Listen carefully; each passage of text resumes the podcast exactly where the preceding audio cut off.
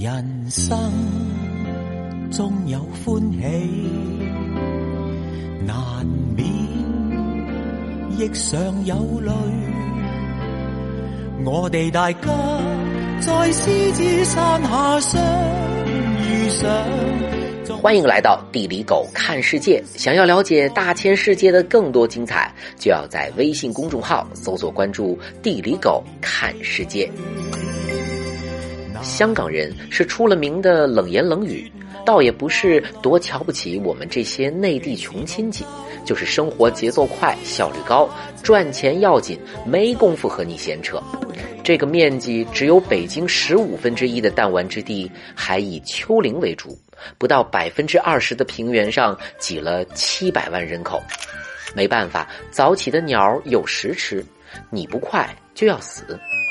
作为游客，咱可以完全不在意服务员的性冷淡脸，在港式茶餐厅度过中西合璧的闲散时光。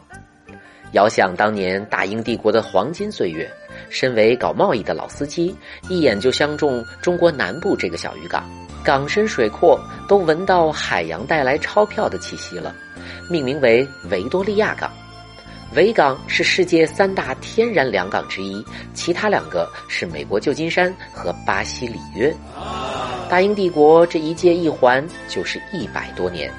虽然现在英国是世界美食界的群嘲对象，但当年在港的英国人个个都是达官显贵，他们高级的生活方式，比如下午茶，让大部分底层华人民众艳羡不已。直到现在，游客们还会排队在半岛酒店喝个英式下午茶，不穿的人模狗样还不让进。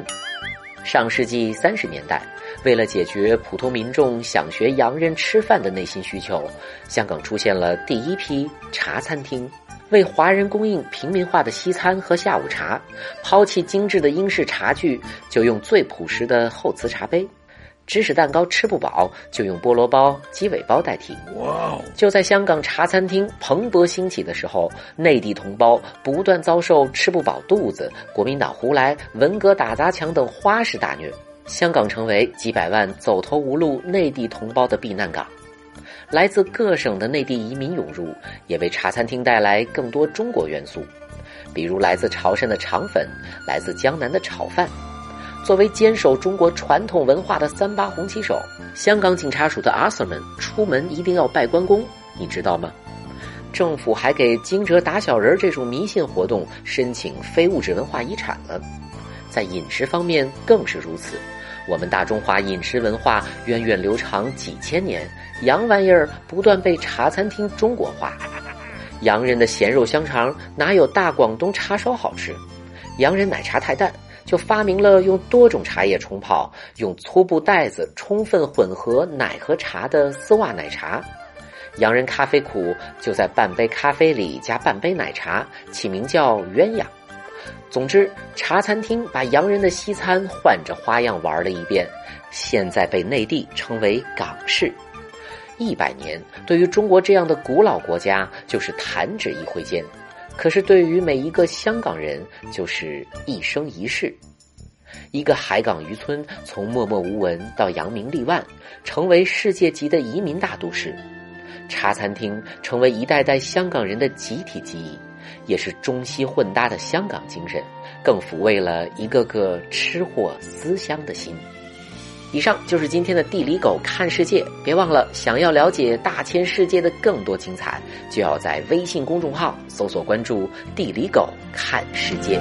放开，起自心中矛盾理想，一起去追，